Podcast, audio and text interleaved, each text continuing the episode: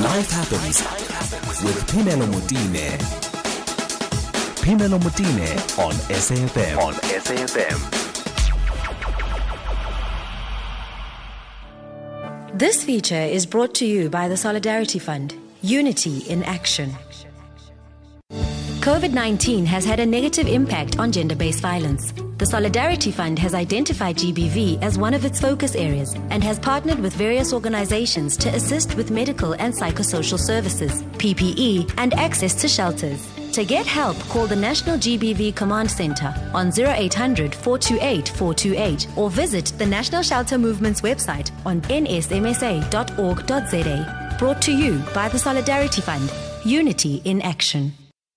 So it's seven minutes after two o'clock, and the Solidarity Fund is committed to the eradication of gender based violence. And as part of its commitment, we continue ongoing conversations every Monday afternoon discussing topics that will change all of us to find solutions and will really encourage us to find solutions towards ending gender based violence. And the hashtag for this conversation is Solidarity for GBV. To talk today, we're talking about GBV in the LGBTQI plus communities. And Roche Kester is a hate crimes manager at Out Wellbeing, which is an LG, LGBTQI plus organization. Uh, Roche joins us on, on the line. Roche, thank you so much for making the time to talk to us. Good afternoon. Good afternoon to you, Milo. Thank you so much for having me. It, it, sounds like a mammoth ma- a task that you've got there on your hands, Roche. Just tell us a little bit about your organization. So um, we are an organization that has about four sites throughout the country, and basically we have two um, main services that we offer. So mm-hmm. the one component is health services. So um, people can come in, they can get tested for HIV, mm-hmm. they can get initiated on antiretroviral treatment if they do test positive, mm-hmm. and then we also provide PrEP services. Okay. So that's the health component. The mm-hmm. other component of what we do here is very orientated toward human rights. So we have what we call a legal clinic here. So if there is anybody that experiences violence or discrimination, they can come into out and we will help them to find the best legal remedies um, that will benefit them and help them to seek mm-hmm. justice. Mm-hmm. So that's one component of the human rights, but we also help monitor hate crimes mm. that happen to LGBTI people on various platforms, for instance, in conjunction with the Department of Justice as well. Mm. We have safe spaces um, that we offer to victims as well and people in the community in general. Um, we unpack various um, things that can that are usually discussed amongst LGBTI people because often when people are isolated from their family mm-hmm. or if they've been um, marginalized in the communities that they come from, safe spaces really act as a means of psychosocial support. Mm. So we offer that in addition to counseling to mm. people. And then of course we also advocate on a policy and legislative level to ensure that there is a measure of access and also um, just administratively that things are made easier for those people who identify as LGBTI you know, I, I get it, but I think I want you to articulate it, Roche, the, the significance of putting an organization like this specifically for the LGBTQI community, why it's so important, because the services you render, one could argue, you know, they're services that many other people can, can benefit from, health uh, services, as well as, you know, gender based violence and human rights protection and so on, and monitoring. Why is it so important to specifically offer this to the LGBTQI community? Well, I think it's uh, it's pertinent to mention that a lot of these hate crimes and a lot of these forms of discrimination experienced by LGBTI people are widely underreported. Mm-hmm. And so this is because when people go to um, service providers, specifically in health or even the police, um, we experience secondary victimization. So police would ask awkward questions in a lesbian relationship to say, for instance, who's the woman, who's the man? Um, they would say you can't get beat up by a woman. Mm. Or if you are a effeminate gay man, for instance, they'd say, why didn't you stand up for yourself? Mm. And then, of course, trans people are also very vulnerable in our society because they don't confit to gender norm, conform to gender norms, mm. and um, you know they belong on a spectrum of gender identity. And so these spaces and civil society and NGOs in particular are there to give inclusive and sensitized health care to mm. LGBTI people, which is definitely needed. Because after you've been victimized, the last thing that you want to do is then to be re-traumatized mm. by someone or an organization or a facility that doesn't understand what your needs are. That that's essentially going to dehumanize you. Rochelle, Absolutely. And, and you know, in principle, a lot of people hear this kind of conversation and they'd say, "Yes, we've heard about that before. We've heard about it." But I really want you to to give this more life in the sense that give us a sense of what people actually go through. Perhaps maybe a case study, a case that you've come across that really needs our attention. Uh, Phemelo, you know, there's actually too many mm. um, because there are so many hate crimes that happen. And so I first want to kind of just touch on what a hate crime is. And essentially, a hate crime is firstly a crime, but then it's also a message crime. So when people commit hate crimes, they're trying to send a message to an individual that they are not accepted in society, that there's no place for them. And this usually happens to people based on their sexual orientation or their gender identity. But I'll give you a few examples, and I think um, many of many South Africans are attuned to the concept of corrective rape. But what we've seen in hate crimes, it's not that these crimes um, like the victim won't just be sexually violated or sexually assaulted. You know, their body would be disintegrated. So we've had cases, for instance, where lesbians have been burnt beyond recognition and the only way to identify them is perhaps by their dental records. Mm. Or for instance, you know, they are they are mutilated. Um, the body is completely mutilated, and that is the, usually a signifier of a hate crime to say, listen, we are completely ridding you, and we are completely um, violating you in every possible way. And so that's the extremity of what LGBTI people face. I mean, well, you know what you've just said now about the fact that sometimes to even identify this individual and their gender, you'd have to go and do other tests, and that that is so in itself is just so horrific and so shocking. And so, when you are faced with the kind of prejudice that society has because unfortunately this seeks and leaks into the justice system, um, the police, and all of those. It must also be a minefield even for yourselves to go and find uh, allies in those places that, that don't see.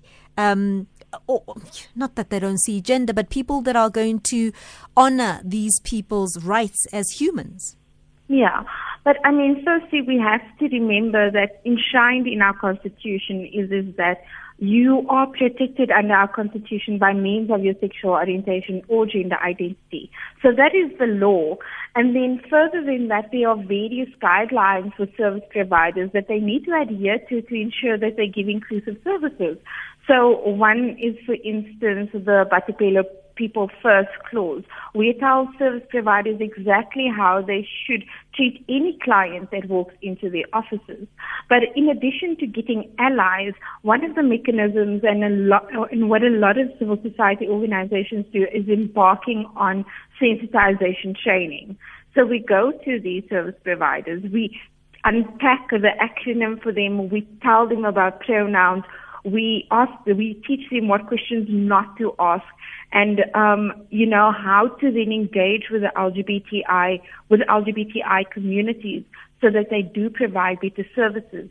And of course, we can't sensitize everybody, but I mean, this brings the question to education and how education around gender identity and sexual orientation should indeed be part of school curriculum, whether it be at primary school level, secondary school level, or even and definitely at tertiary school level. Because those very individuals who do not get that education are the ones that then mm. act in discriminatory ways toward people later. Mm. Rochelle, let me just take a quick break and I'll also open the lines. And I think this is something that we, we should be discussing a bit more of. 011 714 2006. WhatsApp number is 0614 104 107. I, let me tell you, Rochelle, I, I actually am afraid it may be so difficult even for those who are seeking assistance to reach out publicly. And that's something I'm going to ask you about. Just how do we allow people to even admit to seeking help and being safe in seeking that assistance? So that I'll do that in a short while when I come back from this break. SAFM 104 to 107 nationwide. Leading the conversation. Pamela Alfred is here and Cape. I hope my question is come it's going to come across uh, correctly. Um, my question is I wonder how do they deal with gender-based violence within the L in their communities? Um, if not uh, use acronym and I might, I might make a mistake. Yeah, just within the community, how is it being dealt with? All right. Roche um, Kester is with us. He, she is from the Out Wellbeing. It's an organization that helps the LGBTQI plus community with all sorts of things, health services, human rights issues, and so on. Roche, I don't know if you got that question from that WhatsApp call. Uh, your yes, response to that? Yeah. Yeah, so I think uh, one of the misconceptions um, in general in relation to LGBTI people is that um, GBV does not affect them, and um, I think from the the governing party at the moment, they realize that this is indeed a myth. And that's why even in our national, natural, nat, national strategic plan, um, in every sentence is an inclusion of LGBTI people because there's been a huge push by civil society for that inclusion. But I'll take you through a few ways in which GBV affects um, particularly LGBTI individuals. So, I mean, when we speak about gender, um, our society is constructed in a very binary way. So we're made to think up and we grow in a society where we just think about men and women. But of course, we have to acknowledge that there's a spectrum of gender and it's much wider than that. So, for instance, we do have individuals that identify as non-binary or gender non-conforming, and then we also have trans individuals, whether they be trans men or trans women, and also intersex individuals that a lot of people don't know about um, that are born um, biologically ambiguous. So they have a variety of um, sexual reproductive organs or external sexual gonads that are representative as being either male or female. So when people present like this in our society, somehow because of our patriarchal ideals, because of our culture, because of religious values that are discriminatory, these people become targets in our society. And so if you if you do not fall within the gender binary, that makes you more vulnerable in our population to be a victim of, for instance, gender-based violence. You'd always notice that, for instance, effeminate gay men are more attacked than masculine presenting gay men. And that is for that very reason, because they do not conform to a gender norm. And similarly with, um, let's say, butch presenting lesbians as opposed to effeminate lesbians, um, the, the butch lesbians are more prone and more vulnerable. So that's definitely one part of what happens in GBV. The other part is that we do have to also acknowledge that there is domestic violence amongst queer people, for queer people and queer victims. So especially queer individuals that are cohabitating with family members that are toxic, that are abusive, um, that are violent. That falls under domestic violence. And so often people are left desolate. Um, they're left without shelter. They're put out on the street. And um, also economic abuse um, also occurs in, in, in a home environment. So people would then threaten the indi- individual. Either you stop your relationship or you stop acting a particular way or I will cut you off financially. So those things also do happen. And then of course, intimate partner violence is also, it does occur in the LGBTI community. So this is to say within same-sex couples, for instance, a lesbian couple, and one would be, one partner would be abusive towards the other. And similarly with gay men. And so, um, well, the thing with GBV in LGBTI, in the LGBTI communities is that seldomly people feel that they can speak about it because they again feel that they may experience secondary victimization from, let's say, the police if they had to go and report it, from the judicial system if it gets to that point. Um, and usually there's also a thinking that these are things that only happen to heterosexual people, and this is an enactment of a toxic heterosexual culture. So it's not spoken about as much, but it does occur, and of course, it does create different um, different a different set of problems for individuals because sometimes they can't leave those situations because either they're, they're financially dependent or because they just do not have shelter. And we have a huge problem, obviously, with the lack of LGBTI shelters in South Africa. So these are basically the, the, the ways in which GBV is expressed. Sure. To LGBTI people. I mean, Rosha, it's it's quite a lot there. You, you've said you've got four sites in the country. Where are they? So we have one here in Tshwane in Pretoria. Um, then we have one in Johannesburg in Melville at 27 boxes. We've also got a site in um, Nelson Mandela Bay and then as well as Buffalo City in the Eastern Cape. So how, how can people reach you, Roche? So if people want to contact us, they can contact our office. I'll give you the number. Yes. It's 012 mm-hmm. 430-3272. And our office is based in Pretoria is at 1310 Stanza Bopape Street, Colbyn, Pretoria. Mm-hmm. So people can call, they can make an appointment for either the health services or if they are in need of human rights services. And you can obviously also check out our website and social media. I'll give you the website address, which is www.out.org.za. And through the website, you'd be able to see all the services that we that we offer. We're confidential in handling every case that comes across our desk, and we also ensure that you get the right amount of care that you need um, here at our organization. It's been so helpful talking to you, and and I just want to clarify: it is just www.out.org.za. That's great. All right. So wonderful talking to you. Thank you. It's been really insightful. Rocha Kester there uh, talking to us from Out Wellbeing, and their website is www.out.org.za. And if you're a victim of gender based violence or you know someone who needs help, please also contact the National GBV Command Center that operates 24 7.